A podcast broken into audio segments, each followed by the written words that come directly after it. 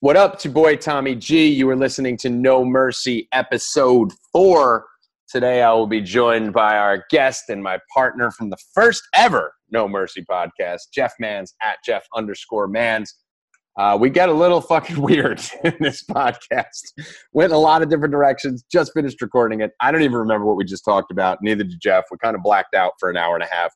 Uh, we went into Josh Gordon. We went into Vontae Davis, Antonio Brown talked about the FanDuel betting situation, did a little FanDuel skit, uh, definition of love in seven words, talked about all the drugs we did in college, did a fuck, marry, kill with Hue Jackson, Bill Belichick, and Jon Gruden, talked about Bert and Ernie being gay, and we actually spent some time looking back at last week's NFL Week Two and looking forward to NFL's Week Three with some of the things that are jumping off the page. Make sure you go and subscribe on iTunes. That is critically important for the success of this podcast. So if you are not subscribed, please subscribe. You'll get notifications every time a new episode drops.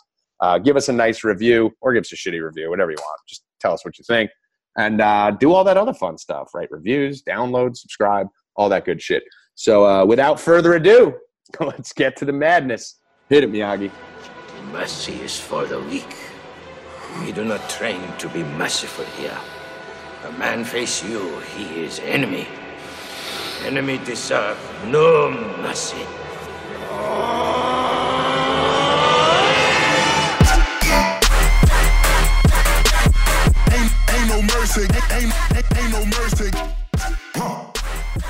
What up? Let's get weird. It's your boy Tommy G here with episode four of the No Mercy podcast.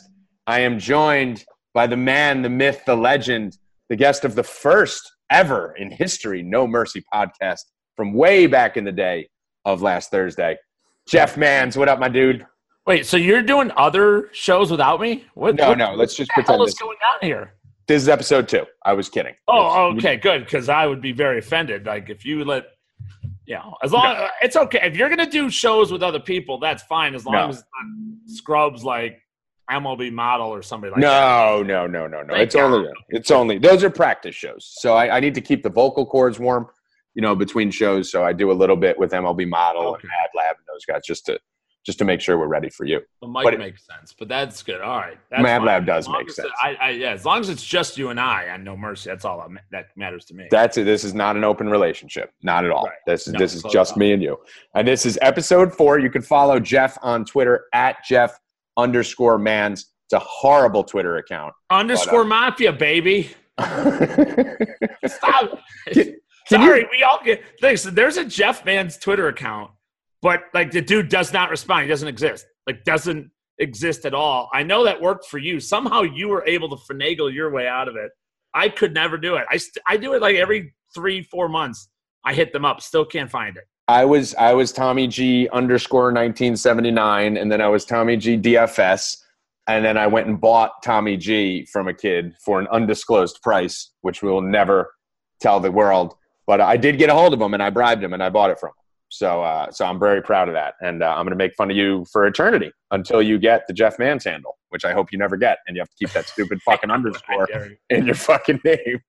But, uh, this is bullshit. But what we're going to do on this podcast, similar to last week, uh, we're going to go back in review for week two, talk a little bit about what went right, what went wrong.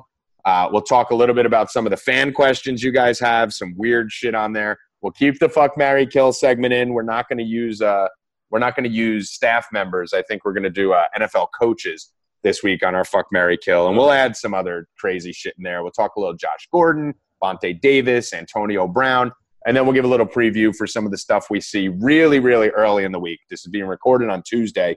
So me and Jeff are normally still in film study mode from the week before and just trying to get a feel for some mispricing. So very, very early look at some of the matchups that uh, that are popping off the page. Jeff, you're probably a little more prepared for that than I am at this point in the week. Yeah, you don't have to say for that. I'm just always more prepared. I've been live tweeting your arrival to the to record this podcast all afternoon. I've just been constantly doing it. Like I'm he's here. almost here. He's gonna be here. Well, I thought he was here. He didn't text me back. I how many times did I text you? a lot. Yeah, A lot. fifteen. A lot. A lot. That like like I have you on do not disturb, so I don't know, but it was a lot. I I just know it was like the it was like the national debt calculator. Every five minutes, it would go up one, two, three, Yeah. four, five. But uh, so so let's start here. I mean, the you, we want to let's look back at last week a little bit. So week one was a fucking smash. You know, across the board, just hit the nuts. And what we said to each other, and I think what we said on this podcast, if not, it was at GuruElite.com on our live stream that me and you do together every Friday, which is the official plays for the week. That's when we're fully locked in, and then our articles drop shortly after that. But uh, I thought we absolutely smashed last week, and we said, thank God we started with a week like that. In case we have a week that's not that great, we'll possibly buy a little good graces from the subscribers. But as we know, that never actually fucking happens because everyone needs to smash every fucking week. Yeah, it, didn't go well. I mean, what can you do? Uh, As far as Daly was concerned, it was all Mahomes and the and Roethlisberger. You had to have one of those two. I did not use either one in DFS. The thing here's the interesting thing, right? And I, I know this pisses a lot of people off. Last week or week one, we absolutely smashed the world. However, me personally lost. I led a losing week, made a terrible fucking decision to pivot from uh, Amendola and I, I don't even remember. We put Alex Collins in there and we, we lost. And then this past week, I actually won my cash games, got slaughtered in GPP. Although I didn't, play, I played three GPP total for I think seventy dollars because I didn't win the week before. Right. So I actually had a slightly profitable week, but my calls were dog shit. Like in my article, one out of six quarterbacks hit. I think tight ends, two of my tight ends, I don't think got a catch. Uh, Jenu got a one catch. Like, holy shit, it could not have gone worse with those two positions specifically. So yeah, that definitely a down week. I, I could tell subscribers, some of the subscribers lost. Others won. There were a couple big winners in there, which is good. But man, it, it was it was just a, a shitty week. I hate when you have to have one fucking guy. You have to have Mahomes Right. or Roethlisberger. Like I had Antonio Brown and Tyreek Hill, and Mm-hmm. Dude, and me and Ted were going back and forth. Like we are zero for the first seven touchdowns in this fucking game. How is it possible? How can you be zero seven? We spend so much money on these pigs, and we we got one touchdown total, a late Tyreek touchdown. That was it. So yeah, definitely a depressing day as a whole. Yeah, the funny thing was I did some multi lineup entering, like 20 lineups in the Milly Maker and like the small dollar queues. My main lineup sucked, um, got dragged. And like we said, we're not, everyone's like, you guys only tout when you win. Here we are, nationally, Oh, free, not behind the paywall. Everyone in the world could listen to this. We got up to number eight in the sports category. That's, that's pretty well listened to podcast. I am telling you that I got fucking dragged last week, and Jeff is telling you he got dragged. It happens. Uh, I got dragged in gambling too. It was a fucking bloodbath. I got murdered in gambling. bloodbath across the board last week. Uh, God. we're going to do a gambling podcast. Uh, Jeff, close your ears for one second. What? what? Okay, Just, wait. yeah, just go talk to the wife for a second. Okay. so- la, la, la. Me and MLB Model will be doing a gambling podcast in a day or two where we'll talk about last week's gambling. So tune in for that. Uh, subscribe to No Mercy. All right, Jeff, you're back. yet? Can I Yeah, hear? you're good. You're good. You're back. Oh, good. Okay, good. Yeah, I just it was a secret word that we'll talk about at the end of the show. Oh, good. It's like Pee Wee's. Playhouse. Today's secret word is yeah. Let's play a little game for you, but um, we should totally do a secret word. we should just to make Like, sure people listen. Like something horrific. Well, uh, we'll do this at like the 69 minute mark. Yeah. That's something. yeah. I'm not, I don't know when the 69 minute mark well, is. let's just see if we fall into the secret word. We'll see. I doubt Like, we you could, somebody says something terrible like AIDS or hepatitis or something awful, and then we just, and then somehow we just strut upon it. I actually have a plan for this for the next show. Okay. I, I have an actual plan that we're going to do for the next show going Good. forward, and this we could even do prizes for it and shit with the subs. But uh, so what I was going to say was in the Super Contest, the Vegas Super Contest, we went four zero and one in week one, uh, undefeated, and then last week went two and three, and I thought we were fucked. And then I looked, and of the ten most heavily bet games, these are fifteen hundred dollar entry, four thousand people, mostly handicappers. Anyone worth a shit in the handicapping industry has an entry in this thing the top five heaviest bet games in Vegas all lost, and eight of the top 10 lost from the sharp bettors. So that was a bloodbath. DFS was a bloodbath. Let me put something in perspective for you here, Jeff. The rushing leaders for week two, in Russia? in Russia. This is there's the Russian leaders in America in the NFL in week two. Only three running backs in the entire NFL rushed for over 84 yards in week two. Let that sink in.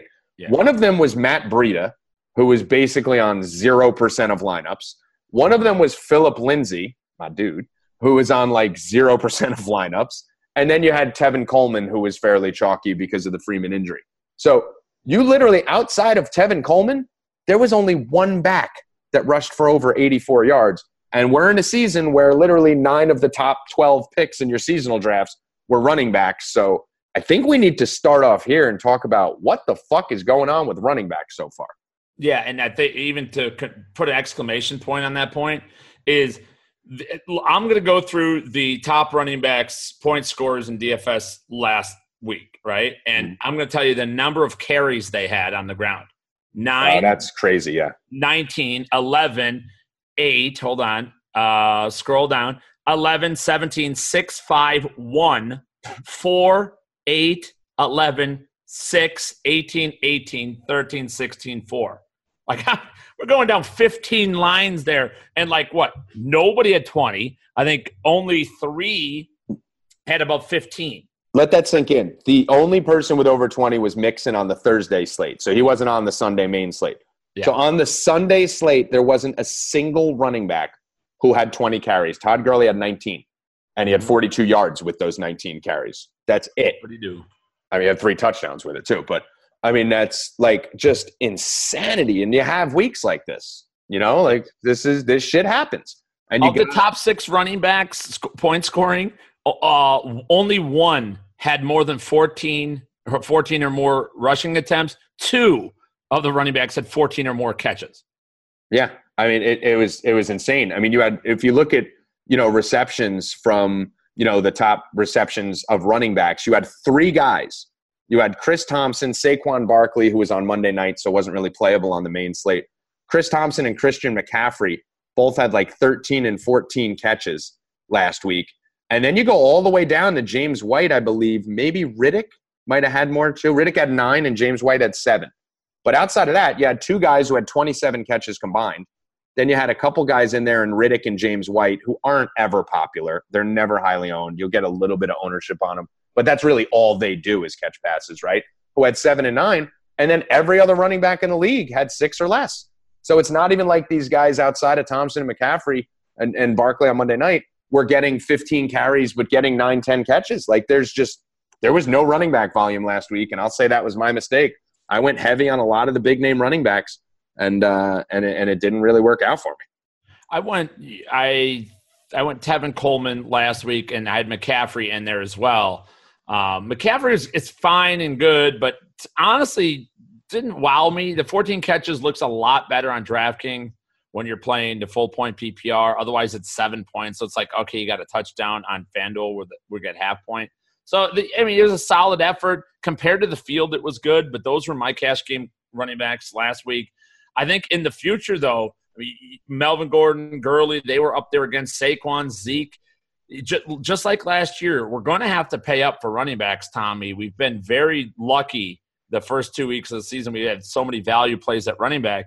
It's going to be a situation where we're going to need the top end guys in order to constantly compete because there's just so few of them. Mm-hmm. It's that, or you have to identify who's going to be a huge pass catcher that day. And as history will show, that's not an easy thing to do in fantasy.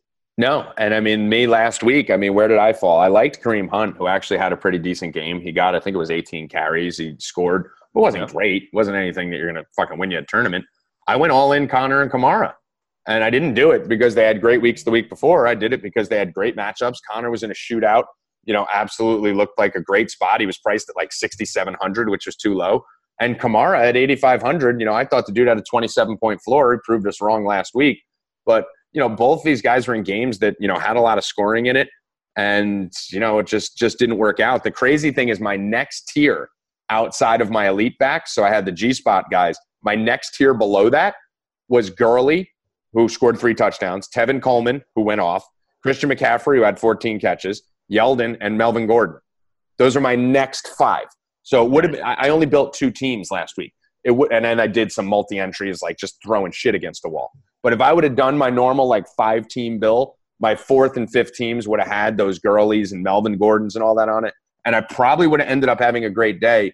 It was just one of those situations where my top three or four weren't great, and my five through nine smashed. Then it was enough to keep them off my main lineup. Yeah, it's one of those things too. Is the passing? It's not surprising that we're seeing so much passing and so much production from receivers and even running backs catching the football. Sort of a trend that the NFL is going towards. One of those deals where the, Eagles win the Super Bowl and everyone's trying to be them. How do you replicate what the Eagles do? Well, a lot of passing on first downs, early down passing. We're seeing it way, way, way more mm-hmm. in the last three, four years than we're accustomed to seeing and also obvious passing situations or running situations, second and short, it's become almost it's automatic pass in yep. that situation just because the defense is trying to stack the line. They're bringing those linebackers and safeties up. So they're trying to make a big play knowing they have the third down in their pocket. So NFL sort of trending this way a little bit. It will flatten out once the weather gets worse and what, once teams sort of separate themselves and sit on leads. But in this early going, it's almost we've seen it. What New Orleans, Tampa Bay last or two weeks ago, Kansas City, Pittsburgh this past week. Like man, it's like who gets the ball last is pretty much the team that wins. Yeah, I mean it's it's it's it's a revolving door, right? Like we try to predict it. It's really unpredictable from week to week. You could start to get a feel for trends as we get, you know, three, four, five weeks through. But right now, I mean, everyone's still kind of in a feeling out process. This was definitely a week where you know, you needed to have one of the big quarterbacks, right? You needed to have Bortles, you needed to have Fitzpatrick, you needed to have Kirk Cousins, you needed to have Big Ben, or you needed to have Mahomes. You know, like that's really what you needed to win because those guys threw for like, you look at Bortles, Fitzpatrick, Cousins, Roethlisberger, 377, 402, 425, 452 with 12, 15 touchdowns between them. And Mahomes, 326 and six touchdowns. So, it was it's one of those things where we say you know pay down at quarterback quarterback you know there's not that much difference between the top guy and the 15th guy but last week there sure the fuck was and uh, and that really that really fucked me a little bit because ben was my number one quarterback heading into the weekend uh, and i moved him out because i was a little worried about the elbow and that scared me off which was fucking stupid but uh, that that was actually would have been my main guy where are you at with Jimmy G? We've talked about. We're both big fans of him. Yep. The first outing, like I said, I, I, thought he played a pretty good game against Minnesota. I know he had three interceptions. I get Minnesota. it, but it, it and it was you know, one of them was a complete deflected pass at line of scrimmage, whatever. But I'll tell you, this game played a decent first half. That second half, he was dog shit, just mm-hmm. pure dog shit. And I'm not I'm not worried. Still believe in him and everything, but man, he should have been able to carve up that Lions defense, especially when Darius Slay went out. Like there's no reason to sit on 206 for him uh, throwing the football. He's got a great matchup going up next week. He's got that shootout with Kansas City again. So hope I'm banking on a rebound. I'm sure you will too. But mm-hmm. are you at all nervous about Jimmy G? Shockingly, Mad Lab is, who's a big Niner fan, big Jimmy G fan, like just all over it. I'm not. Um, Maybe it's biased. Maybe I'm fucking stupid. But nobody that handsome fails for long, do they? Listen, I, that's the thing. He's way too good looking. Like it's no, physically impossible. Even looking dra- people always find a way. Like us. I mean, we always just. It doesn't matter what happens. Exactly. Like we always just rise to the top. So you know, like you said, you either got to have a big stupid meathead face like like Peyton Manning or Luck, or you got to be beautiful like Brady or Jimmy G. So right. you know, it's one or the other. So I'm really not that worried though, Jeff, because I don't feel, I mean, look, Pettis is a rookie, right? Got a lot of skills. I loved him last week. Fucked me in the ass. But he's a rookie still. You got Kittle, who's a very good tight end. He's not Travis Kelce, who I got a fucking definitely apologize to everyone for. I thought he was going to be useless this year at Mahomes. I got to switch everything I was thinking about after seeing Mahomes last week. My apologies. I was wrong. But, uh, I mean, Kittle's good. Garcon's old. I love Garcon. I love Garcon as a possession receiver. He's had really tough matchups with Slay and Minnesota the first week. I think he'll get better as the schedule softens. This week versus Kansas City, true test. But he's missing Goodwin, man. He's missing that that guy who could take the top off the defense. He's missing missing that field stretcher. He's got a bunch of plotters. You know, Kittle. Kittle's like been his deep threat lately, right? Like Pettis, Kittle, Garcon. It's not really great weapon. You need that Goodwin there. So I'm not going to make a real judgment on Jimmy G until I see him with Goodwin back in the lineup and a full arsenal of weapons, but it's not great. But I just think it's going to provide us value going forward. Honestly, I do too. I think he'll be fine. Especially it, Yeah. this week is a big test, though. He's on the road, but it's a game that should shoot out. And Yeah. even if Kansas City gets on them, and I know Kansas. By the way, I'm just going to say it now. I, I'm coming out right away. If you're in a seasonal fantasy football league, sell Mahomes right now. yes, I agree. Sell, sell, sell, sell, sell, sell. Would you agree? Oh, fucking billion percent. Only because, not that I don't You're believe the him. only one that gets it. Dude, And that's sad for me to say. Honest, Tommy, you know how many times I've said this like five times this week. I wish I had looks him. at me like I'm crazy. I wish I had him just to fucking trade him. Because, dude, I'm getting tweets. Just got offered David Johnson for Mahomes. Just got offered Zeke for like, fuck, go, motherfucker, go, go. Let that fly. Don't trade Mahomes for, you know, a fucking mid tier guy like No. fucking, you know, Chris Hogan or something. But go, for, dude, go rape somebody. Someone's going to fucking open up their asshole and lube it up. Go ram it right up their ass. If you can go get David Johnson, even though I'm tremendously down on him and was in the preseason, or Yeah. anyone who was drafted in the first three rounds of your draft, go fucking do it right now. And I said this uh, 50. I, I implored everybody on Monday to do it. I said, go out. I want to see the screenshots. A hashtag Elite Mafia. Tra- I want to see screenshots of you trading this guy, what you got for him. Every single one. Got Julio Jones. Got David know, Johnson. it's crazy. I got Julio Jones, got David Johnson. Let me let me find the, the link here. Got T.Y. Hilton and got uh, T.Y. Hilton and uh, oh shoot, I can't look. Uh, T.Y. Hilton and somebody and another running back. Like they are getting multiple pieces for Pat Mahomes because this is a commodity. And you know you were a trader. This is what happens when something's so freaking hot. You jack up the price out of this Mhm. world because people are Bitcoin. going He's water. Bitcoin. He's Bitcoin. pe- there are people out there playing fantasy and even DFS. Next week he's going to be he's going to be eighty percent owned because people don't think they could win without him because he's had amazing two games. And it's great. I mean, we saw Deshaun Watson do it too. Like Yeah. Deshaun Watson came out last year and in his first four or five games threw like fucking nine touchdowns to Will Fuller alone, right? Like he was out of his fucking mind. Peel the touchdowns away. They're, they, listen, don't misinterpret this. I am a believer in Mahomes. If it's a dynasty league or something, yeah, get a fucking mansion for him because I really do think the kid's a stud, especially if you got him cheap or late in any of these keeper or dynasty leagues. But he completed 82% of his passes last week. Then he threw six touchdowns. Like, come on. That's not sustainable. That's not It's going impossible. to continue. It's the one mathematically impossible. He he threw it. He's he's thrown touchdown passes on almost twenty five percent of his throws. Yeah, he's he's completed what, like 38 passes and he has 10 touchdowns or something? Like that's more Yes. than 25%. more than twenty five. Yeah, So the thing I'm not seeing, I'm not seeing rushing yards. You know, he's basically getting you, you know, 15 to 20 rushing yards a game. And he's he's, you know, he's 27 attempts, 28 attempts. You know, you're not seeing this kid sling the ball 40, 50 times yet. Granted, both these games were fairly close. You know, I mean, granted, there were a little bit of blowouts at times, especially the Charger game. But I don't know, man. I, I just don't see this. I think he's I think he's a guy with tremendous upside. I think he's a guy you got to keep your eye on. You got to love him. But he's fucking Bitcoin right now. He's Bitcoin at twenty thousand. I don't Man, care I- if he I continued this. comparison. Do Same it. Do it. He is Bitcoin. Literally, get out now. I understand you right now. You think you can't live without him, but remember, two weeks ago, fucking two weeks, you guys were all you couldn't live without Deshaun Watson. Right. it was exactly. the same shit. Now he's on the Yeah. waiver wire in leagues. Fucking losing, like, losing to the losing to the Titans with a backup quarterback. Fucking like you know, like no, you know, a hundred percent, Jeff, a hundred percent.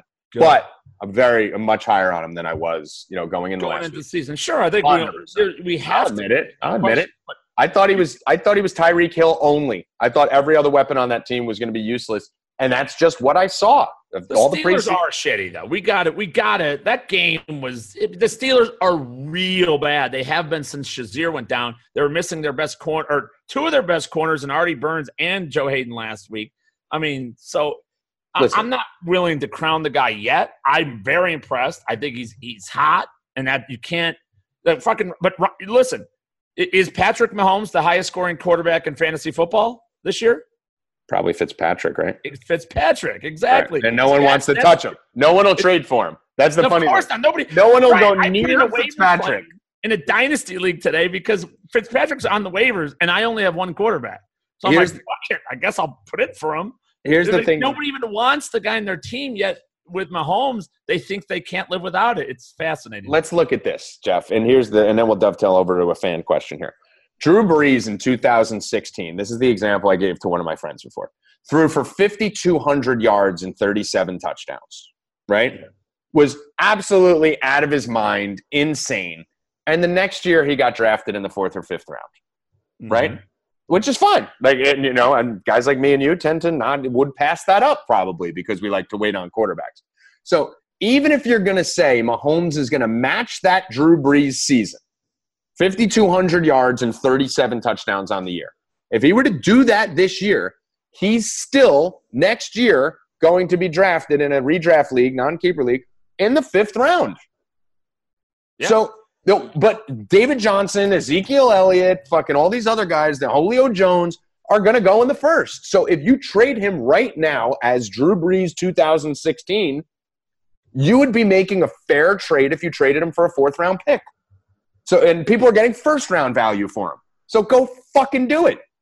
Go fucking do it.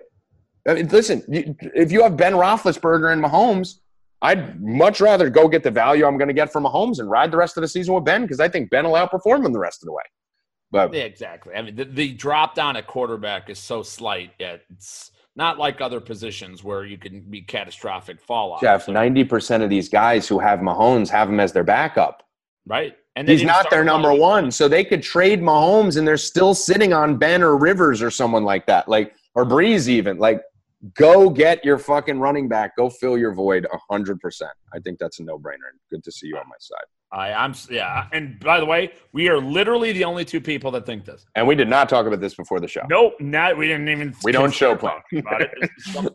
I threw it out there, and I, I couldn't believe. I'm like, I trade him right now. Everyone's like, you're out of your mind, blah blah. Yeah. And then I started getting all the All like, just just send it up, see what you get in return. And they're like, wow, I got Julio Jones, I got David Johnson. it's like fucking Halloween. Like I just got you're like it's like you you go to Halloween, you go trick or treat, and it's like, oh, I got Snickers, I got a whatchamacallit, I got a fucking eight ball. I was just gonna use the same analogy. Like, what'd you get? Like, I got a mini Snickers. What'd you get? I got a fucking eight ball in my bag. Fucking eight ball wrapped in hundreds. okay. Wrapped in hundreds in the middle of a watch. Yeah, like I mean that's Yeah. that's fucking insane. But yeah, I mean if you look at it for the you know for the season so far, it's like you know Fitzpatrick is literally higher scoring than him, and no one wants to touch him. You couldn't trade Fitzpatrick in a seasonal league to anybody.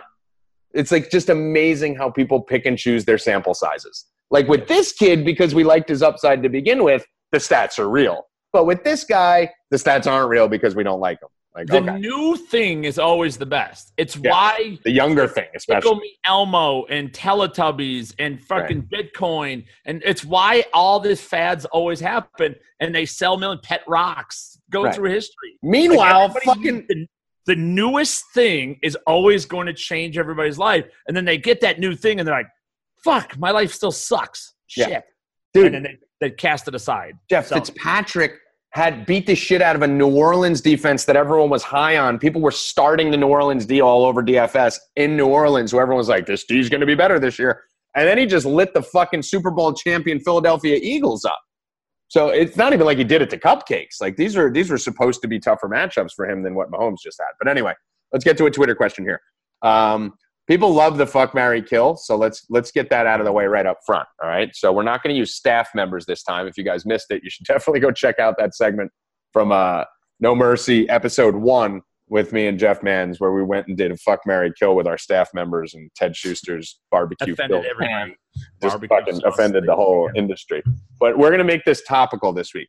Fuck Mary Kill, three NFL coaches for you, Jeff. Okay? Oh. oh. Yeah, we're gonna use NFL coaches. Fuck Mary Okay. Kill. Hue Jackson, Oh. Bill Belichick, and Jon Gruden. Fuck Mary Kill. You gotta fuck one. Oh, I mean. I'm killing Hue Jackson. He should be shot. Like he's Let's done. talk this through though. Okay, give me your analysis. Okay, so Hue Jackson could not figure out that. So we talked Ryan Fitzpatrick. Ryan Fitzpatrick drops 400 on the Saints defense in it at home in week one. So It took two and a half quarters for the Cleveland Browns to throw a pass over 20 yards. Like, how in the name of God is that humanly possible? It's as if he doesn't know what's happening. He's lost. Fucking kicker had a hurt groin and kick, missed four kicks. Any one of those kicks, they win the game. He didn't even know. Josh Gordon's out fucking 10 o'clock at night, at the training facility. Nobody knows. Antonio Callaway, he's out with fucking machine guns in the back of his car during training camp. Nobody knows. Hue Jackson fucking doesn't know what's going on None. in that place. So Kendricks. garbage. Uh, Kill okay. Hue Jackson. Okay. Well, let me just give you a counterpoint here on killing Hue Jackson. Good luck. because he's so dumb. First of all, I mean, of the three, he's probably got the, the most lovable face, right? Bill Belichick and Jon Gruden. You know, the you know, I, I, Hue Jackson's got because you got to marry one of them, right? He seems like soft and like fluffy, right? He kind of has that hairless Jeff Mann's WNBA vibe, right? And you know, where you spin him over and maybe it just feels like a chubby fat chick, right? But Hue is so dumb and so naive that if you married Hue Jackson, you could cheat on him all day and all night with women for the rest of your life, and he'd never fucking know because he has no idea what's going on right under his nose. So I actually have him closer to the marry category than the, than the kill category. It's not. It's an interesting point, but you know, it's not a bad point. But I, I think you may be looking you may be looking at it from a coaching perspective. I'm looking at actually having to fuck. I know you really him. want. No, I have a. No. I have a clear person that I'm fucking out of these three. Okay, who's Like, that? It's clear and it's a way. There's. It's a no doubter for me. Is it Gruden? No, Oh, that's I'm fucking clear. Belichick. Just so I can go to all those fucking massholes out there and say, guess what? I fucked your coach. fucking ass. That's right. That's what I did. I fucked Belichick. Go, go, get on that, you pieces of shit. You fucking you air well fucking never. "Oh, Our team's never lost in the 17 Yeah, I fucked your coach. I I cried just all over him. Get the hell out of here. Fuck Belichick, and I will post it proudly. Be like, yeah, I'll make T-shirts and I'll sell them. I'll watch fucking everybody cry. I'll, I'll watch them. Fucking barstool guys will start crying. Fuck Belichick. Imagine that. That's a good point. I didn't think of it from that perspective. So, so I had Gruden as my fuck, just Okay. because he seems like he's like that angry fuck, right? Like you could piss him off, and Do you And think so? yeah, he'd he'd be like, "Oh yeah, give like it to me, so give it to me in my ass," you know?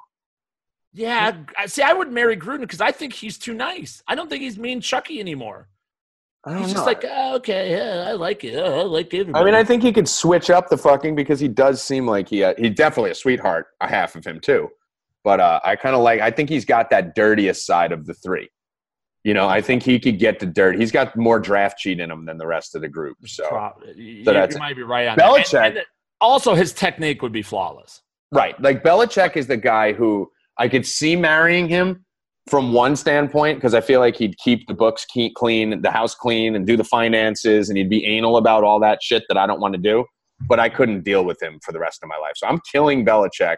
I'm fucking Gruden, and I'm marrying Hue Jackson so I could cheat on him and uh, still be able to bang women the rest of my life. Belichick's the kind of guy, when you just look at him, you know that guy's got the dirtiest asshole ever.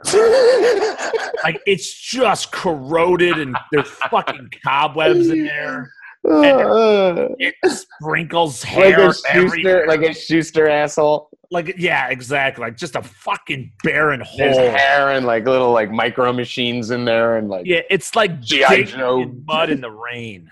like that's you just So- know he just got that vibe about him. What's your still- final answer? So your final answer. still do it. I'd still do it just so I could tell all the massholes out there, ha ha ha! Look what I've done. So your final answer is fuck Belichick, marry Gruden, kill Hue Jackson. Boom. Mine is marry Hue Jackson, fuck Gruden, and kill Belichick. We're not on the same on any of them. So That's, that's there okay. you go. We have different tastes. Yeah. Um, let's talk about Vontae Davis. Um, Oh, Speaking speaking of fucking, speaking of fucking and killing, like this dude fucked and killed his whole whole team and his whole fucking legacy. Uh, for those of you that don't know and have been living under a rock, this is one of those things, Jeff, that I didn't realize till the next morning. You know, like this was one of those news stories that I kind of woke up, hung over, and blacked out. Like, wait, what just happened? You know, and Vontae Davis left the team and retired at halftime of Sunday's game. Literally walked in the locker room, didn't fucking tell anyone either. The players found out like on the sidelines through the grapevine. Just fucking straight retired. So give me your thoughts. Huh. My thoughts are players make too much money nowadays. Yes. And it's sad because I think that I like them making money more than I like the owners and shit. But it, it when when this can even enter your mind, you're just too well off. Vontae Davis is a bag of shit. That's what he is. He's just a guy. This fucking guy for five years has been not practicing, not practicing, not playing, injured, injured, injured, injured, injured, constantly. The dude just never shows up. And he's, but yet, this marginal fucking guy who at one point was a lockdown corner only because he was never thrown at, he now has so much goddamn money that he could say, nah, fuck it. I broke up a pass 11 minutes ago. Now I'm going to go fucking hit the highway. Leave it on that note. Shower traffic. It's, Yeah, that I mean, what a piece of shit. Like the first thing I thought was this is fucking hysterical. Right? Like that was the first thing I thought. Like this is the most Bills thing ever. Like if it you look at Bills. these fucking four teams that just like can't get out of their own fucking way, the Raiders, the Arizona Cardinals, Cleveland and the Bills. I mean, it's just you just they're fucking soap operas all four of them like what's going on there. The fact that the fucking Arizona Cardinals refuse to give David Johnson the ball in space and he has like five catches in 2 weeks you know, and he's not even playing the slot anymore. The fact that Cleveland, every player is getting arrested and Hue doesn't know, and then Josh Gordon's just got a hamstring and then he's on the Patriots. The Bills have players retiring at halftime. The Raiders fucking trade Khalil Mack, and then he happens to be on two nationally televised games, just destroying the universe to rub it in their face. blocked. Like it's it's just these teams are just so fucked, but this is just hysterical. And then I started thinking about it and I was like, you know what? This is like insanely fucked up. Like insanely fucked up. Like how can you not even wait till the end of the fucking game? Right. Like how what has to come over you? It was in his mind. It right. happened. yeah, this wasn't new. He didn't just like, Yo, was thinking about it. get daily. burnt by Keenan Allen and go, fuck it, I'm done. Like, Yeah. this was something that he's probably been thinking about for years. And to just fucking quit at halftime, it just, I mean, Jeff, that's your legacy now. Oh yeah. Like, when people talk about Vontae, if he retired after the game, no one would knock him, right? Right. Like, listen, I ain't fucking playing on this team. Uh, you just make up an excuse. You know what? I feel Yeah, like right. I got a concussion. My head's hurting. I don't want to go through this. I'm worried about my career. Shut it down. People be like, Listen, if you're on the Bills and you give yourself a concussion, I get Right. it. He Tired. should. I would slam my head into a wall just to be able to not pass protocol. Exactly. That's fine. I get it. But Done. Jesus Christ. I mean, you, you think about it. We watch Hard Knocks, watch all these guys that fucking work their ass off around the clock to try to make a team. Right. Like, to them, it's an honor. They would fucking love to be on the Bills and fucking do it. But for this asshole who's who's been such a terrible teammate for years in Indianapolis, now in Buffalo, and to come in and just fucking desert his team in the middle. Fucking Like piece of shit. in the podcast right now or something. Like just Right. walking Like out. I, that, I would hope for. I know. I Like, I, I'm, I almost disconnected. analogy, but but I mean, from my end, if I walked out right now, it'd be Right. Yeah. Well, I don't think. I think it's different because I think everyone would be happy, including the fans. No, I think the fans the fans want more. They, they got more mans. they want more mans. They want more fuck marry kill out of mans. That's where he kills. They, But so do you, does he get his game check? yeah, Because that's the thing I was thinking. Like, do you have to complete the game to get the game check? no, you No? just have to be there. Even if you're inactive, you get your game check. All right. So yeah, that's, it's that's it's it's horrible. He doesn't get the rest of them, obviously, and but he's got a lot of guaranteed money. I'm curious to see how that goes when they're going to fight over that. it is preposterous. I was heated up about it earlier in the week. I'm still pissed. I, I said I'm fucking I'm all in. I'll be a Bills fan the rest of the year because fuck it. If you're gonna be, you know, a lot of people, Bills fans still go to the game. Why? Right, they no, they're, t- they're good fans. know. They're good fans. Bills are Mafia is good. because- Bills Mafia. As a Jets fan, I gotta respect it because the one thing I always say about the Jets, Giant fans are fucking pricks, but Jet fans, at least we're fucking loyal, right? Like Yeah. we're still fucking here after nothing.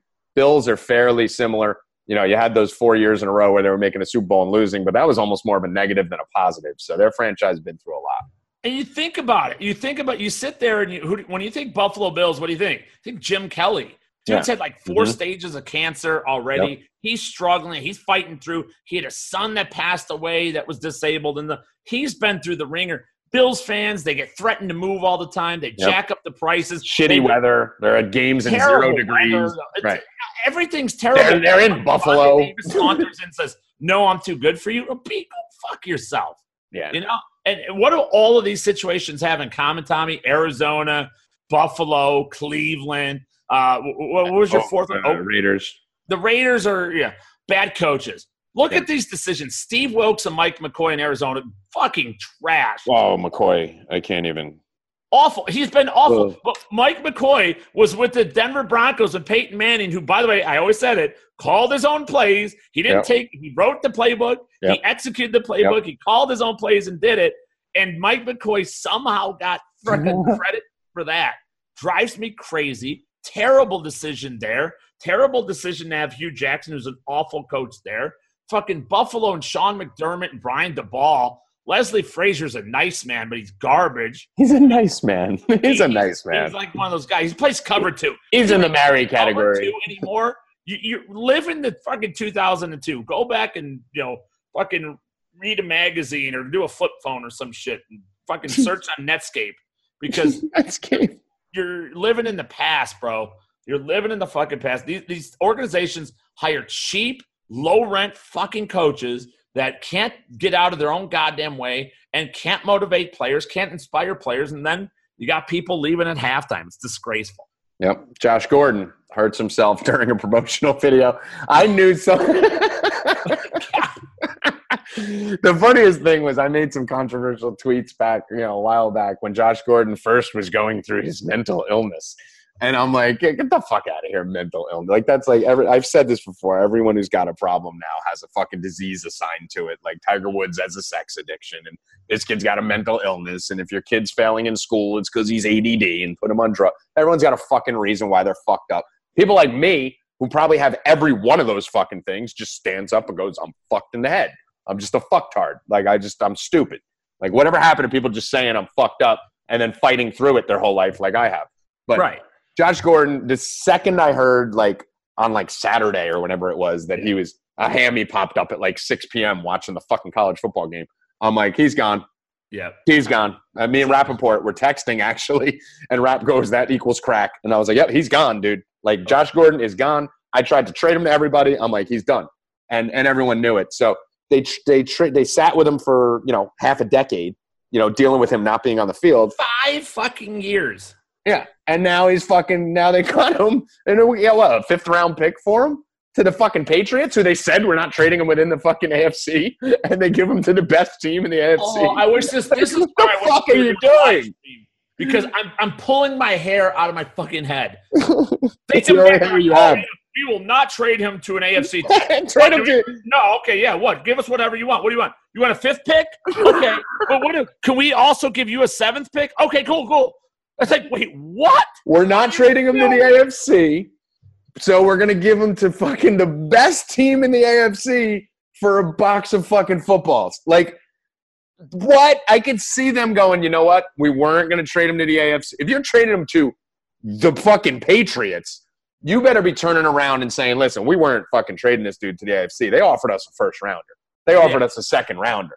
But for a fifth rounder, you're going to break that hard, fast rule and not just ship his ass over to Dallas, where you could fucking send him where everyone will be happy and send him over there with fucking Jerry Jones and go get your fifth or sixth round pick over there. I, I don't fucking know, dude. Now, here, you know what, Josh Gordon? let me. This is this is what's going to happen. You guys, let's look into our crystal ball here. All right, our no mercy crystal ball. And what are we? What do we find? Guess what? Josh Gordon get eight fucking touchdowns this year. Josh Gordon fucking catching touchdown passes in the fucking playoffs. You know why? Josh Gordon's a foster child. He's a foster child. He's fucked up mentally. He's an absolute disgrace. He's an addict. Whatever. We're all addicts, by the Right. way. Like who? If you're not addicted to something, go fuck yourself. I'm addicted to everything. addicted something. oh, I do everything reasonably. Oh, I bet you're you're, you're delightful in bed. Yeah, You're- you know, you don't get laid, that's for sure. yeah, oh, that's so great because gentle lovemaking is the way to do it. But Josh Gordon, he's a foster kid. You know, foster kids bounce from house to house in their whole life, and they're fucked up kids and they're mean and stuff. They're not fucked up kids. They have fucked up parents or fucked up Right. people that don't Their care about them. environment is fucked up.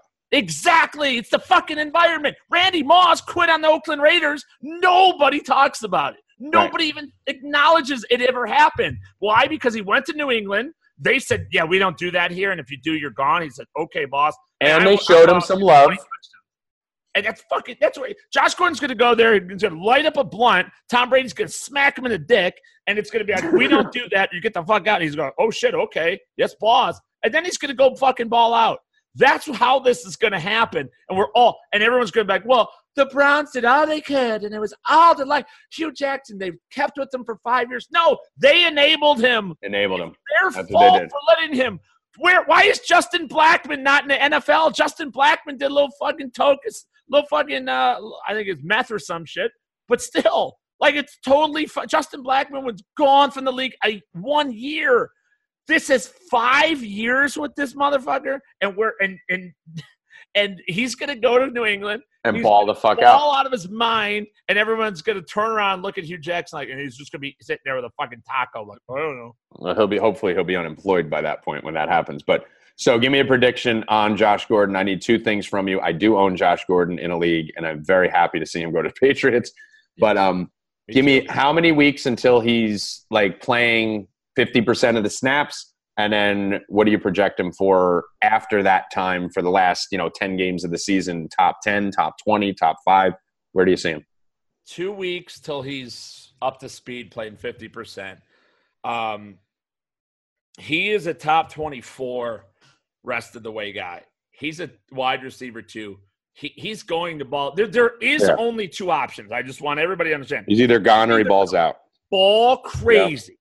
Yep. Or he's going to talk some shit to Belichick He's gone. and get put out on the street. There is no in between. Yep. There in Cleveland, in Dallas, there would have been plenty of in between.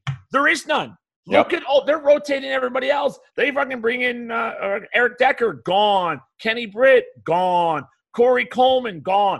New England don't fuck around, man. That's why Yep. they're always winning. That's the always thing. winning. There's an environment there that if you don't step up, if you don't ball, you don't play, and you're not around. We're not going to pay you. We're not going to have you in the locker room. You're not there. So there's only two ways this goes. And I think Josh Gordon, for the first time, maybe in his life, is going to be told no. They're going to track his ass. They're going to know exactly. Yep, they're gonna have security on him. They're gonna have cameras on him. He's not fucking leaving anyone's sight without a bodyguard next to him. GPS tracker in his asshole Yep, is what and I they're going to do. I agree with you. You're looking at a top 15 to 20 receiver, or he's on the waiver wire in two weeks. It's one of The the only other. two outcomes. Those are that's it. That's Yeah. absolutely it. I agree with you 100. percent There's nothing wrong there. Twitter question: Oh. Define love in seven words. Seven words. Define love in seven So words. basically, write a Tommy G article about love. Um, Hello, Joe. Define love in seven words. I got. Hello, Joe. I think this is it. Let me see. I have mine. okay. One, two, three, four, five. You have to count two. One, I got to eliminate a word. Hold on. Hold on. Seven. Okay, I got mine. Okay. You got yours? What's yours?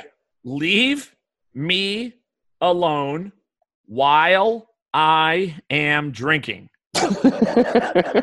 that is love. You, I've said it before. If I find a girl that just doesn't annoy the Don't shit out of me, count my beers. yeah, just stay the fuck Don't away. tell me I've had enough. Don't say I should eat something. Don't give me any of that shit. Okay, I got mine. You ready? Yes. Blowjob Oh, yeah. while eating a sandwich watching football. That's mine. If I could find a girl, which I have, that will blow me, and now it was longer because it would be after she made me a sandwich. So make me a sandwich, give it to me, blow me while I'm watching football over your top of your head, where I could actually like rest the sandwich on your head as it bounces. My pickle bounces up and down. Both pickles bounce up and down. That's love. Like that's wifey right there. You see, this is where you and I just we're we're way together on a lot of things. Then you say stuff like that, and I'm like, this is fictitious. This is Pat Mahomes' 217 touchdown type shit. Like, what's? Yeah, it sounds delightful. I've Sounds- had that happen before. I've, Well, yes, we all 100%. that happened. Oh, well, I, for me, 25 years ago. Like it's, yeah, I get it. It happened a long Well, time I'm ago. 39 going on 23, so it's That's still happening. Different. You're like there. I will guarantee, and I don't know how many people, how many married dudes are out there with no mercy, but they they just heard you say that, and like, what's that? Right, because they didn't wait till they were 40 to get married like I'm gonna. The thing about fucking marriage, Jeff, everyone fucks up. Now, your wife is amazing. You lucked out and have great kids. You have a great, but you're you're a wife. I told you that. You're gonna make a great wife, right? Like you were the wife in the fuck marry Kill. So you're not, you know, fucking like telling your girl what to do and going out cheating. I've been to Vegas with you. You're loyal. You're faithful. You're you're you were born to be a husband. That's you. You're hardworking. You're disciplined. You're organized. You know, That's not likes me. to do those things though. that's not me. I'm a fucking psychopath. So I realized that, and I made the mistake of getting engaged when I was younger, which a lot of people don't even know. And now I was like, you know what? Fuck this. I'm nuts. I am going to marry a bisexual girl who is 15 years younger than me, who is going to allow me to be a fucking psychopath, who's going to need me for my money, not care about my looks, and just basically be my party friend who's also my girl. And if we have kids, great. I'd love that. But that is, I can do that at 40. At 25, you have no power. Now I have power. I've been dating 25 year olds since I was 17. But back then, I wasn't making seven figures. They're working at fucking Nordstrom's. Like they need me now, so they will follow my rules. So, so yes, it is doable if you wait long enough. So is that the power move, by the way, Yes. I just thought like you just stroll into Nordstrom's like you. yes, Let's go. I'm changing your life. dude? It's to the point now, Jeff, with these girls, they're so insecure because of social media and all the shit that's out there, and they're all hopped up on fucking Ritalin and Adderall, and they're all they're all over the place. They're if you buy them three shots, they're like, "Will you marry me?" Like Yeah. they're they're very codependent and they just want someone who's going to take care of them because there's no men in their generation. There's no such thing as a fucking 25 year old man. There's they're still boys. They don't hold chairs. They split checks at dinner. They don't know how to act. They're not powerful. They're not tough. They're all snowflakes. It's yeah. It's why the people always laugh at like, oh, what what? How typical the older man marries the younger girl. It's like no, that those people may make it. They those people have a lot in common. They both want the same thing. Right. Hey, girls want protection. The men want to protect. A hot chick. Right. That's, reason- I mean, it, work, it works a lot better than hey, we're we're both the same age and look the same and now the same and now they're the same. That doesn't really work. It doesn't work. The reason why guys like me that are pushing 40 get 25 year olds is because of 25 year olds. 25 year olds push them to us. Yeah. Because once you pick up a check and fucking pay for their friends and cut the line at the club because you know somebody and fucking pull up in a Jaguar and do all that, they're like, what the fuck have I been dating this Abercrombie douche for? Like, Yeah. this dude's not asking me to fucking pay for dinner. Suddenly, You know, abs aren't that important. now, Right, are exactly. Huh? Exactly. It ain't what's in your, it's ain't what's under your shirt. It's what's in your pocket, son. Anyway, let's get to the it- next one. By the way, that's why I love this podcast. It's like you just talked about fuck you're like, I don't care how many people know. Nobody knows about your engagement story. I'm No stunned you said it. I don't care. And I'm like, no mercies. No mercy on anyone. about it before. I forgot even Yeah. what, what it was. And some topic or whatever. You're like, no, everything's in. Everything's in. All in. We're Yeah, all in. talking about. We've been Every- waiting fucking years. Everything's Everything. on the table. All right. Everything. I will hide nothing. This is no mercy. And anyone who's on with me better be prepared to that no holds barred. Everything's coming to fuck out on this podcast. But uh let's get to Antonio Brown real quick and then we'll touch on, you know, a couple of the quarterback, wide receiver, tight end matchups uh, later this week and talk about Bert and Ernie being announced as gay. So What? the uh the Antonio Brown situation is one that I feel like I feel like I've been fucking on the nuts with these Pittsburgh Steelers situations. Um, I was, I believe, I was the only one in my camp, at least of my friends and people I communicate with, a month ago, saying I ain't fucking going near Le'Veon Bell. Like, nope, don't Am I want not it. your friend? You are my friend. I mean, I guess you are. I know. I mean, I don't know what we are. I don't know if we talked about Lev Bell, did we? What? Did we talk about Lev Bell a month ago? Oh God! Uh, I, not on the podcast, but I, I mean, I completely was in agreement there. Oh, okay. Yeah, because I was saying, I'm like, this dude's out for a while. Like, Right. like I'm like, this motherfucker is not fucking around right now. The second I see dudes, you know, starting to drop rap albums and all that shit, that's the point where I'm like, row. And I was trying to bait Mad Lab into taking Le'Veon Bell with the third pick um, because I had the, or second pick because I had the third pick in our draft um, before the news came out. And I was like, dude, these tweets, I know because I have that sadistic, fucked up, like you fucked me once and I want to like kill your firstborn mind. So like I know that insecurity that guys like Lev Bell and Antonio Brown have when they feel like they're not treated right, or they feel like you've seen it, me with Sirius XM, me with RotoGrinders, me with Scout. Like if if I feel like it's like the Pat McAfee approach, right? With Barstool. Like if I feel like someone fucked me and doesn't appreciate me, I don't care if you're underpaying me. I don't care if you're making me work long out. If I feel like you're fucking me and you don't appreciate me, fuck you. I will burn the house down. That's And it's a it's- common thread you and I have. Right, you're the Guys like you, me, same Mad Lab exact is like that. Yep. Like you just there's a line. Like you just don't cross the line. You Right. can say things, you do, but don't you fuck me over. Don't pull one over. Right. Don't try to get over on me. Right. People that grew up like that, you, you just don't do it. That's how we grew up. Line, you just don't do it. And when they do, you go balls out. I will light the fucking house on fire. I've walked away from more four hundred thousand dollar a year jobs than anyone at my age should have, just because I was pissed off. You know, so and I see Le'Veon Bell, I see Antonio Brown, I see these guys being the same way. So when Lev Bell was writing in those cryptic tweets, that was the words I used, cryptic tweets that he was tweeting a few weeks ago. I got nervous. Antonio Brown drops that that thing on Twitter the other day where he said, you know, if that's the case, trade me. And I was like, uh oh, there's problems here. And even on the last episode of the podcast that aired yesterday, that dropped this morning, my brother was like, fucking morons like you that think, you know, he's asking for a trade. I'm like, he is. He's he's making a statement. You don't do that shit in the middle of all this turmoil, Jeff, and drop that thing because he gets a million people a day telling him, you know, you're a piece of shit. Steelers win without you. You're a product of Ben. He chose now to quote tweet and put it there, and then all of a sudden, guess who didn't show up for work this morning? So what's going on here? Yeah, I, man, there's a lot going on. I don't know if it's Tomlin and his rules. This is another organization that has been plug and play. You know, people forget Mike Wallace was a superstar receiver for a couple years before Antonio Brown. Antonio Brown was a sixth round pick.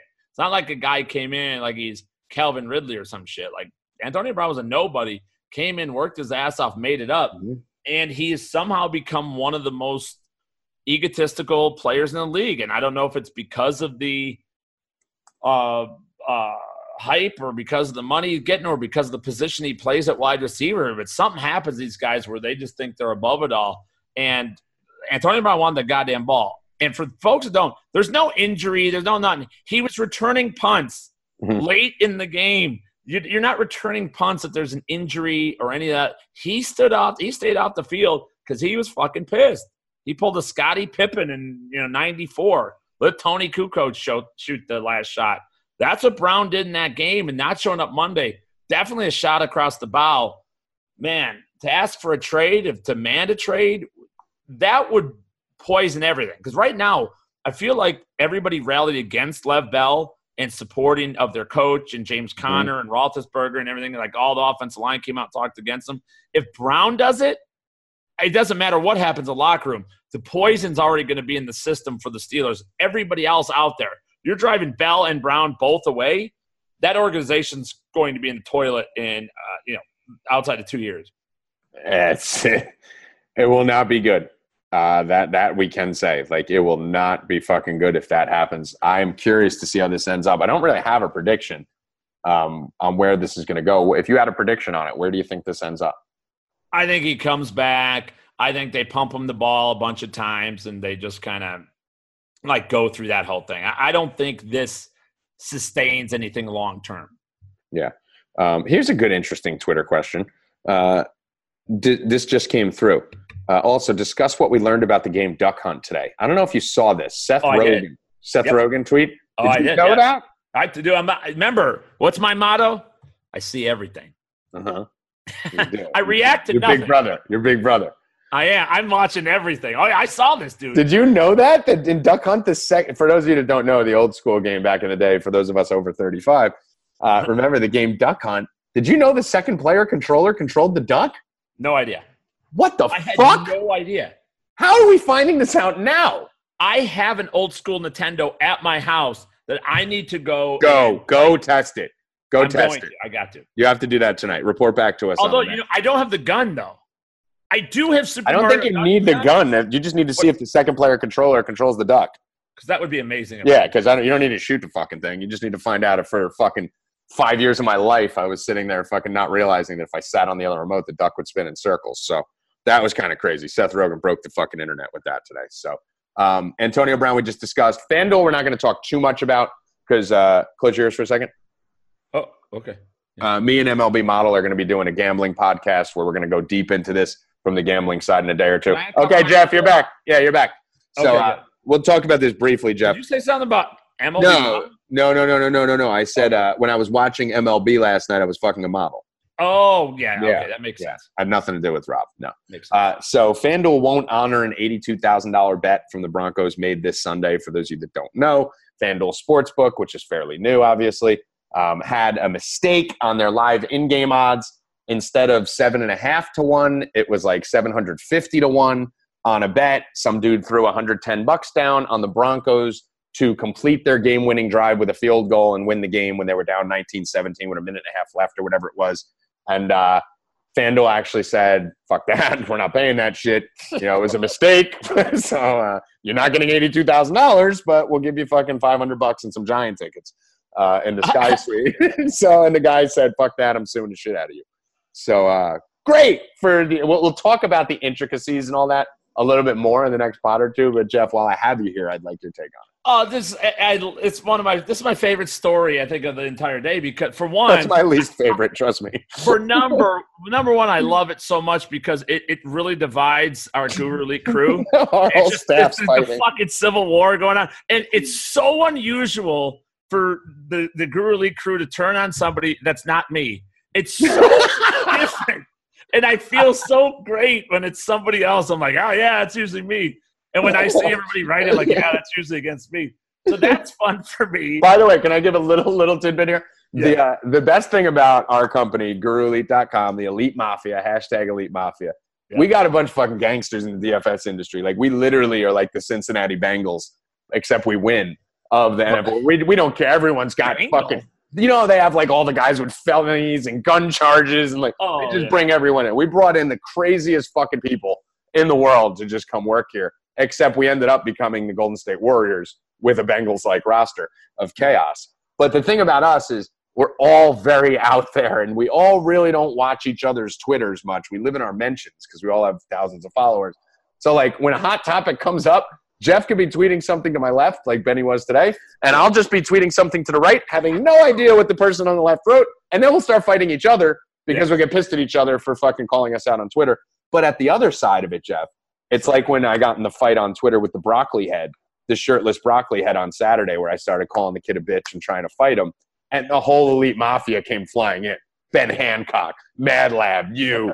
Like even Jeff Collins was running in, going, "Do I fight or film this?" Like everyone was, everyone was involved on some level. So uh, it's a very divisive group because we're a lot of hotheads. But uh, when we get together, be careful. So your thoughts on this? Yeah, so I, I mean, it. What I think about FanDuel is FanDuel is so DFS. These companies, they're trying to get into like the real world. They've lived in this bubble for so long where they could just like fuck you. They could say whatever they want to us because they had such a monopoly on the world Mhm. that now they're going out and trying to do something mainstream like sports betting. You can't really do that. I mean, you can't just fucking you can't just have a glitch.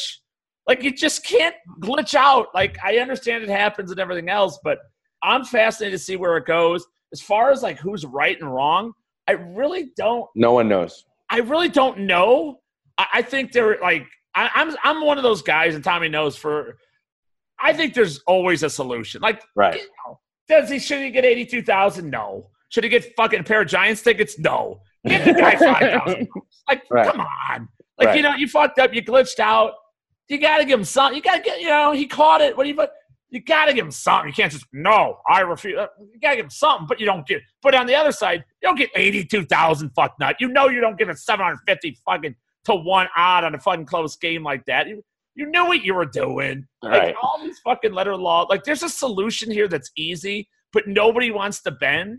And and a personal standpoint, I've watched the DFS companies over and over and over just kind of tell us to go pound sand, Right. and just that we all look at each other like, is this just how it Yeah, goes? like what happens? Like I couldn't edit my lineups for an hour. What do you mean I get a free entry into a free roll? Our servers are down, so go fuck yourself. We're like, oh, okay, we'll just wait here comfortably. Can I suck my thumb? Is that okay? Okay, great. you know, and like there's nothing we could do. So I'm, I'm fascinated that they're out in the real world now. And the guy's like, no, you have to actually honor that because, you know, that's kind of the way the world works. So I'm interested in it. I, I I know like nobody gets 750 to one. I yeah, mean, no, no, that was it was a misprint. It was not only a misprint. Like usually it's an extra zero, but FanDuel, I mean, managed to Yeah, do it was two way extra off, right? It was zeros. minus 600 it's supposed to be. Like literally, it should have been when you fuck up like seven fifty, right? So he would have got seventy five hundred, and in that case, just throw the kid to seven grand, shut him the fuck up, and keep it moving, right? yeah. But uh, but yeah, so this is interesting. Just to give you guys, there's a lot of uninformed people talking, and I think everyone's a little uninformed on this because no one really knows what the sports betting laws in New Jersey are, right? Because it just started, so it's like the laws in Vegas normally state that you know if if you put a ticket in, and even if the ticket's erroneous, you're still going to get paid on it. There has been a situation in the past, I believe it was the Falcons Super Bowl, um, where me and Cheetah were talking about it earlier, where the error was multi millions and they went to the gaming commission and actually sided in the favor of the casino because it was so much, right? But every other time, basically, if they fuck up on the ticket, you get paid on it. That's that's Las Vegas.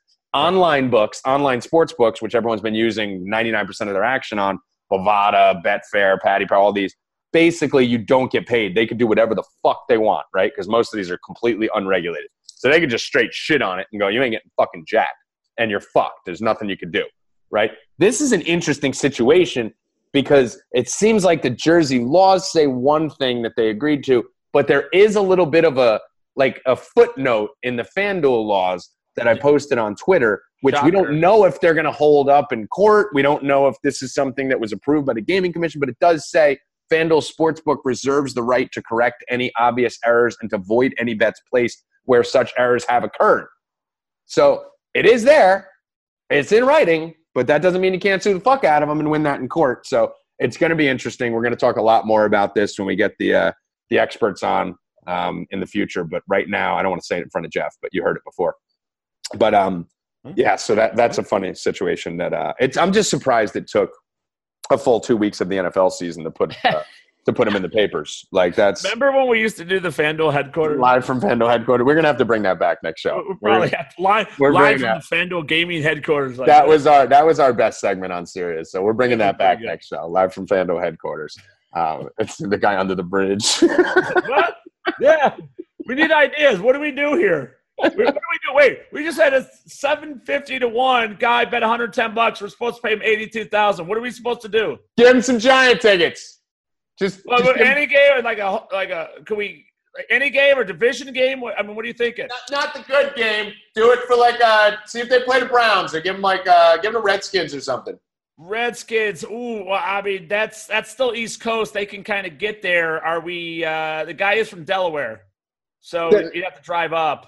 Then uh, uh send him an Uber. Tell tell him we'll get him an Uber X. Don't do XL though. It's too we only expensive. have Lyft. that uh, go Uber, Uber X. Uh, just make sure it's not when uh when it's surging. We don't want to pay that one and a half X.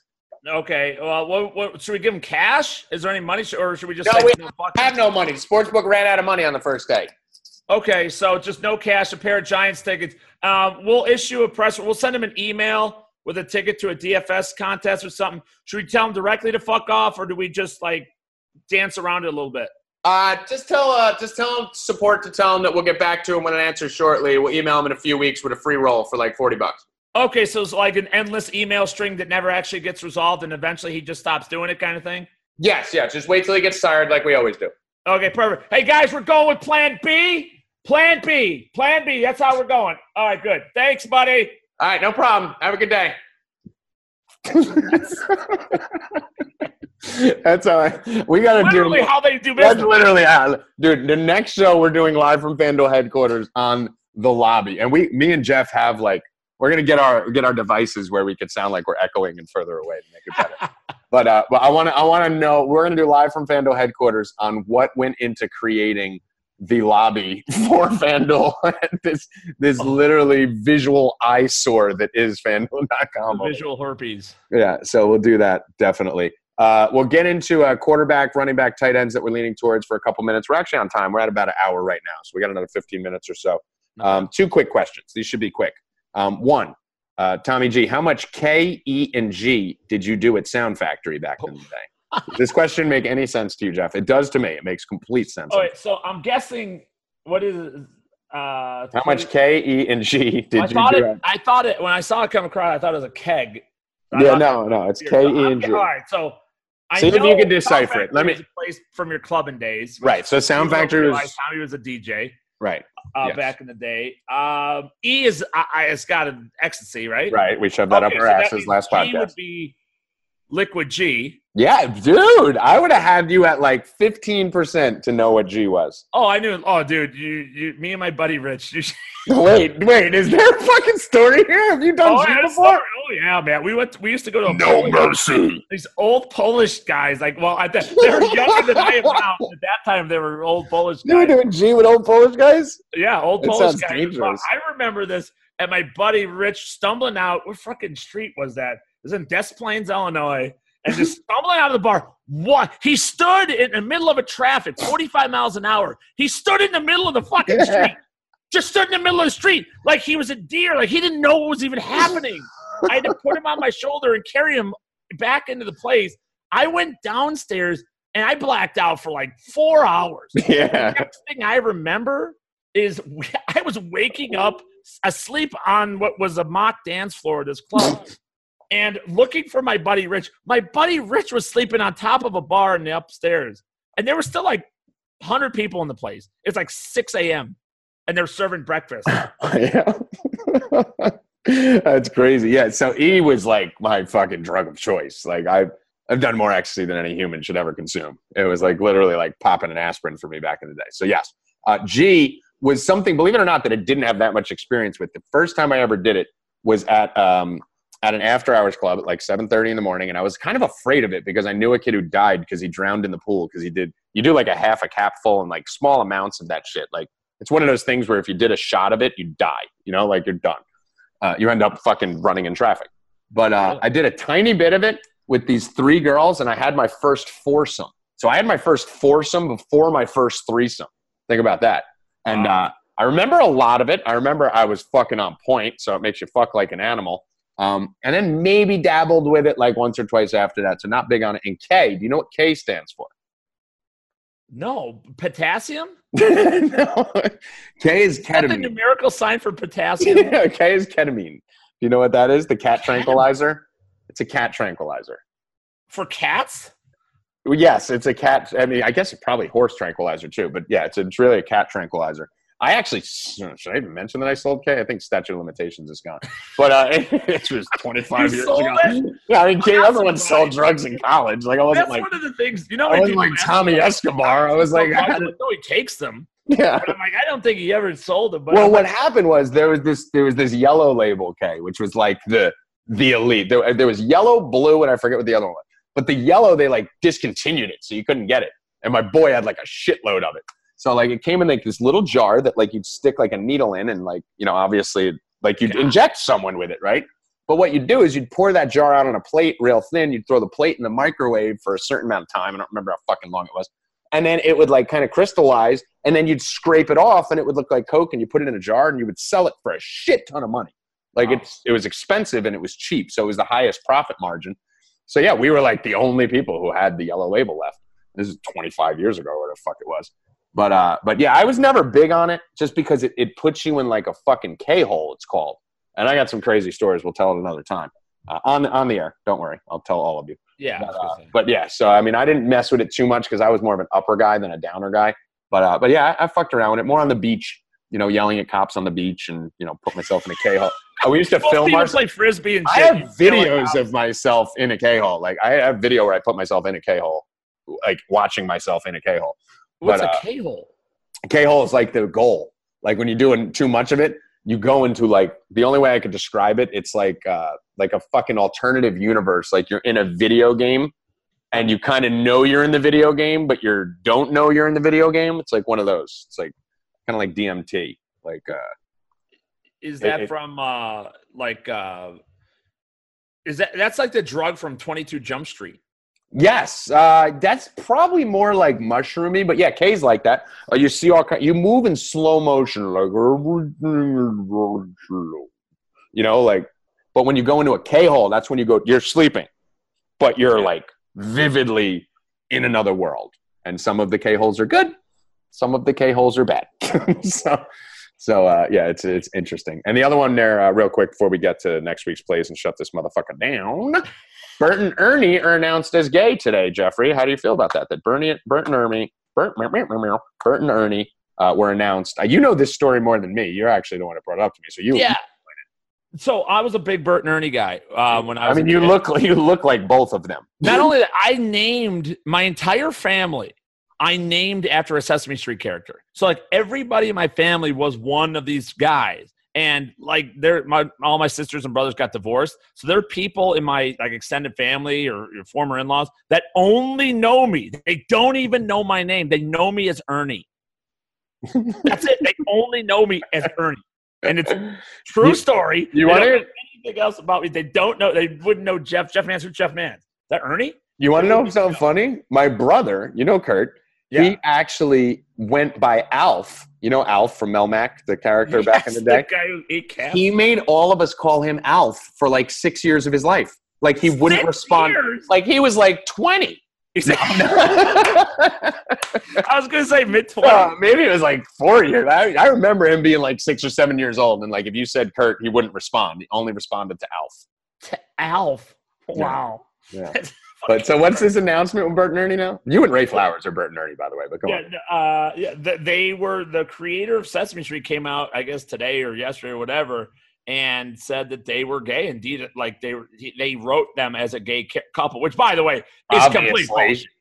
It's you complete really? bullshit. I'm on the other side. Yeah, well, no, no, there's no way they back in like they started in the '70s. Like Right. nobody wrote gay characters in the '70s. There's not Well, wrong it's just it. cool to say it now. Right now, it's like Vogue, and that's fine. Let them become gay, or when maybe they found each other late in life, like you and I did. But you know, something like they were not originally a gay couple. Get out of here Right. with that shit. It's fine that they are, and I mean, good for them. Like seriously, like who wants to deal with bullshit?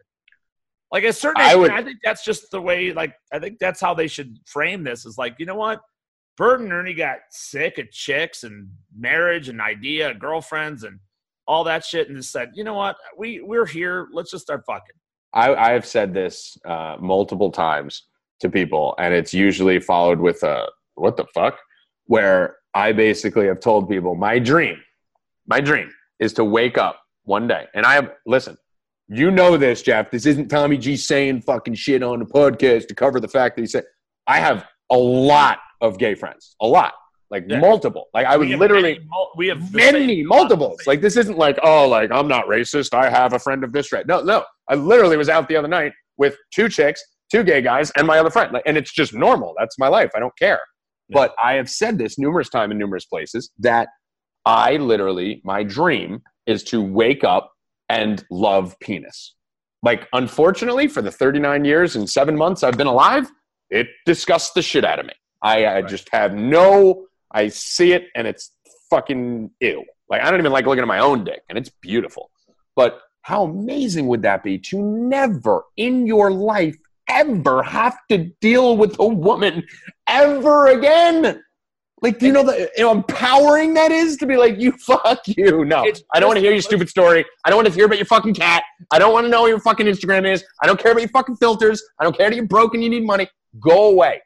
Go away. It's just a more reasonable commodity. Oh, it's Like such it's a better a life. easier attainable commodity than the vagina.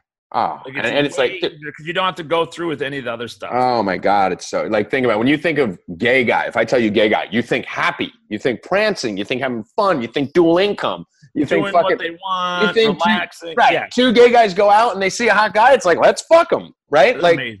you, you Yeah. think you think lesbian. What do you think? angry. Right? Yeah. Angry. Like Angry, one's don't look at one's me. Jealous. Why are you looking at her? Like yeah, fighting. Like yeah. So uh, so yes, I agree. And Bert and Ernie, go Bert and Ernie. Good for you.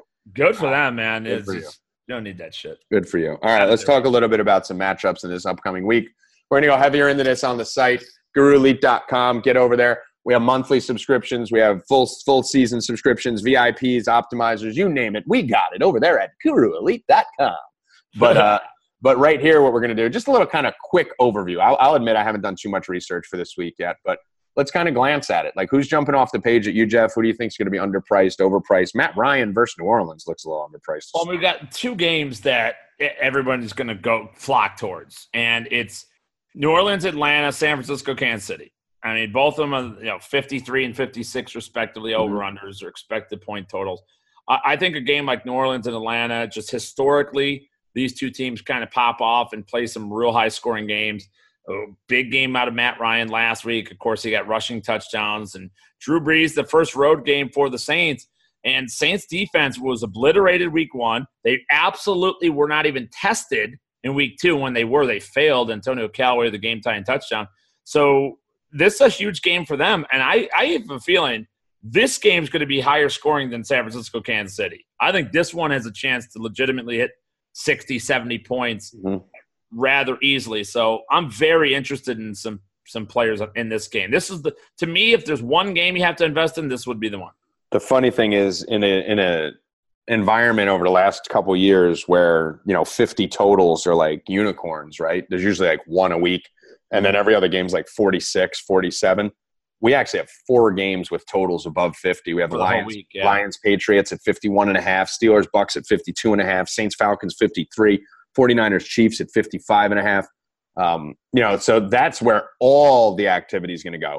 You know, you're going to see it on that level. You're going to see those games. I think Matt Ryan at 5,700, first glance, again, not much research here, looks way too cheap in a game that should be a shootout. Pat Mahomes is going to be super high owned. Um, Tevin Coleman, obviously, we're not going to have Freeman again, and they kept his price at 6400 So he should probably be $1,000 or two more. Kareem Hunt in a shootout, 6K. Um, Agholor at 6K. These are some of the guys that just glancing through. Trey Burton at 3,900 coming off a decent game, not had a pricing change. Those are some of the guys that jump off for me, Jeff, for next week. Yeah, I mean, well, for the quarterbacks, it's those those two games really that jump out to me. Um, some other just good matchups. I, I, do like Jordan Howard against the Arizona Cardinals. I think that's a. Are you worried? I, I, meant I meant to ask you about this. So with Jordan Howard, are you worried because the coaching philosophies and the play calling come from the Andy Reid tree of analytics? Obviously now. Are you worried that they're going to keep doing what Andy Reid does with Jordan Howard inside the two, like they did with the shovel pass yesterday, and we're not going to see that volume down there? No, I think they're going to. Andy Reid is a good, pretty good track record over the long haul. He's gotten weird lately, and I think it's because of their analytics. Here's the thing: the Chiefs have a great analytics department. They invested in it right when Andy Reid came to town. The Bears do not. The, Bra- the Bears brought one guy, Brad Childress, the old head coach of Minnesota he was with Kansas City. He's the guy who led their analytics department first. But the Bears front office is so fucking cheap, they would not invest in it. There are 16 personnel in the Philadelphia Eagles analytics department. There are nine people in the Kansas City Chiefs analytics department. The Chicago Bears have one guy, and it's not even an analytics department. It's a 60 year old, former burnt out, balding coach in uh, in um, what fuck? Uh, I'm fucking forgetting the name I just said. But Helfrich? No, Brad Childress. That was it. Oh, Childress. Brad Childress. That's the one guy they have. So they're trying to do it, but I don't think the Bears are going to be uh, ahead of the curve long enough. They are early in the season because they study it first, but with it not working, they're going to have to run the ball, and uh, I think that's what they're going to do inside the inside the five. I, I don't like. I'm, I'm biggest Bears fan in the world, but Mitch Trubisky scares the daylights out of me. I rewatched the Packers game on Sunday Night Football. I'm going to rewatch the uh, last night's Monday night game here this week. What I saw is a lot of open receivers. You look at the yeah, separation. a couple, couple times, yeah. Taylor Gabriel, Allen Robinson, Trey Burton. These guys are getting open by a lot. And Trubisky just can't do it. He can't process. He can't deliver the football. Good kid, organization, people Strong like him, but he he's it's a team that could win right now. They could right. be the Eagles of the They're ready. They're ready with that defense. They're ready now. Trubisky's not even close. So that's the problem. So I, I, think Jordan Howard going forward, I like a great deal. I think the Bears will have the lead. They'll shut it down on defense and just be able to rock the fucking Cardinals on the ground all game long. So I, I definitely like him a, a good deal. Um, I think Gio Bernard is interesting mm-hmm. against mm-hmm. Carolina. He's getting all the carries. He's very, very cheap. He catches passes and all that. So Gio's a good play. It will be an obvious play going forward. Dalvin Cook, who's banged up, uh, end of last week's game. You're going to have to monitor him going. They said it was just tired, hamstring tiredness because of the heat. That was the weirdest thing I've ever read. Right? Like I thought it was a a hammy injury, and he just came out and said something like it was just tired. Yeah, like, that's your hamstring get tired. And plus, I mean, he's coming off the ACL. I mean, you just don't you don't want any strange. kind of flare ups. You that's just strange. don't need any of it. So Um, those are the running backs that I'm going uh, back to the Kamara well, no matter what anyone fucking says, because I think people are going to jump off him, and I like the pass catching upside with Atlanta. Well, yeah, I mean, But I think it, I think people are going to dive off him.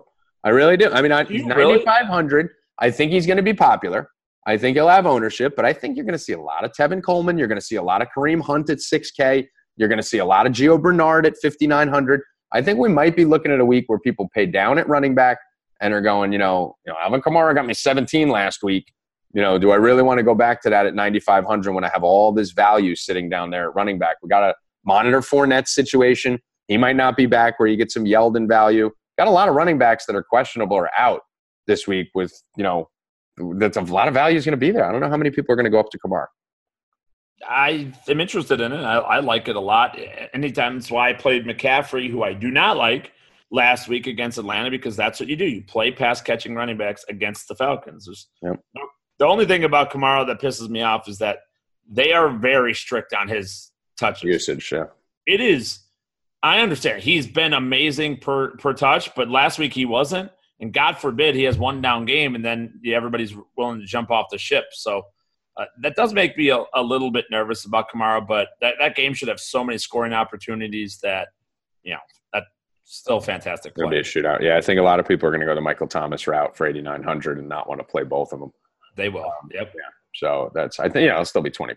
But the other guy, Corey Clement, uh, they came out. You know, this is early in the week when we're recording this, but Doug Pederson came out and they said, or I- I'm sorry, the offensive coordinator uh, of Philadelphia came out and said, Mike Groh. He came out and said that Jay Ajayi's back is flaring up and they're they might shut Mhm. him down for this week, and they got a choice matchup against the Colts. Something happened last week with Washington that they were out their best defensive run stopper or defensive tackle, the Colts, um, D'Amico or whatever his name is, Mhm. and they still couldn't run the ball. I don't get that. I don't think that's. I think that was more of a Washington problem. I think that Philly will be able to run. So, a guy like Corey Clement, if Ajayi and Sproles are out, which are very Right. possible, that guy's going to be heavily owned and should be. Yeah, he'll be he'll be high. I think people are going to pay up for wide receivers. I think you're going to see some OBJ. You're going to see Michael Thomas. You're going to see DeAndre Hopkins. AJ Green at 7,500 looks a little cheap.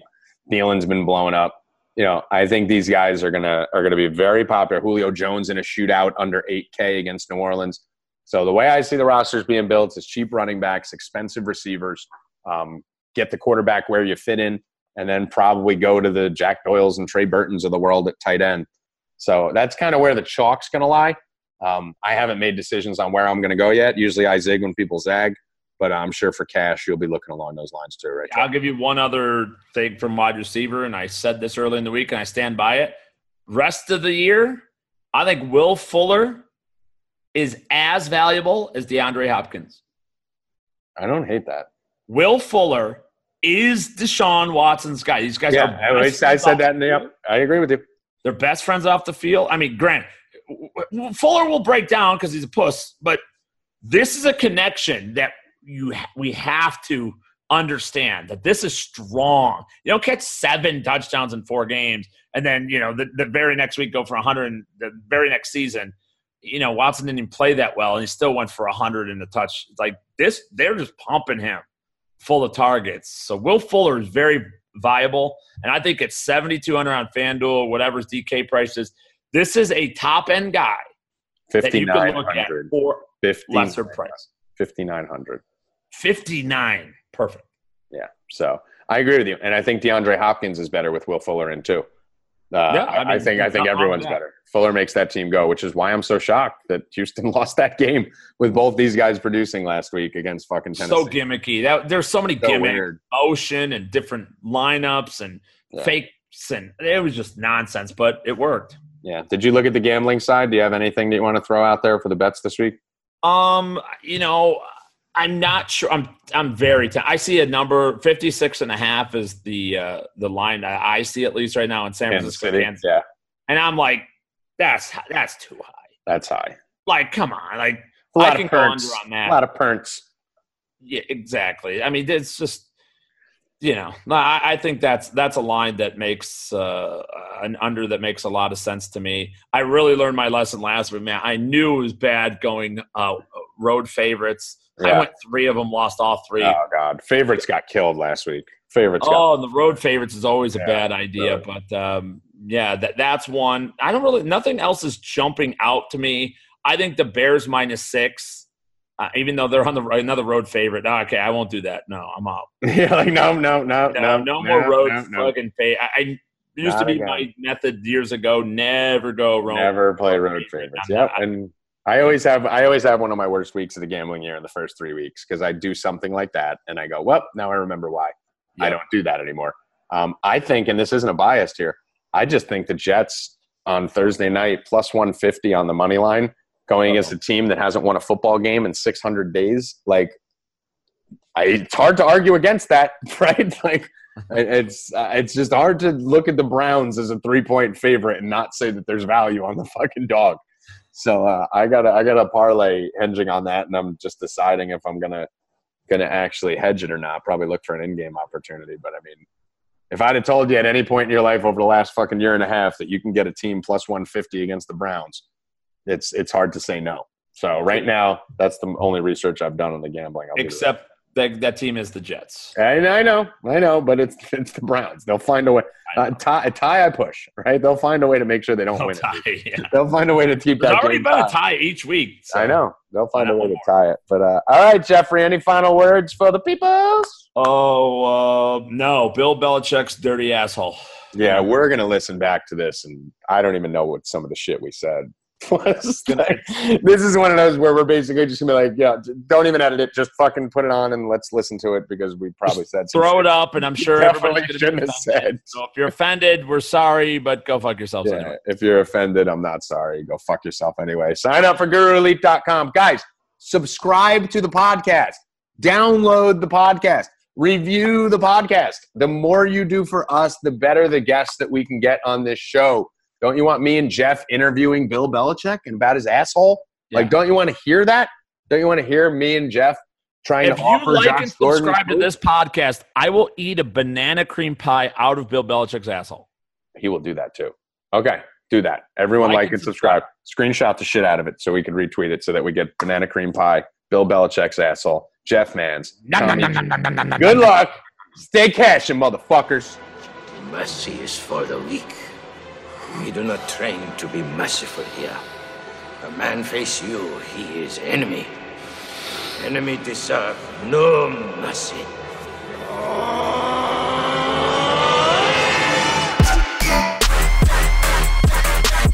Ain't, ain't ain't no mercy.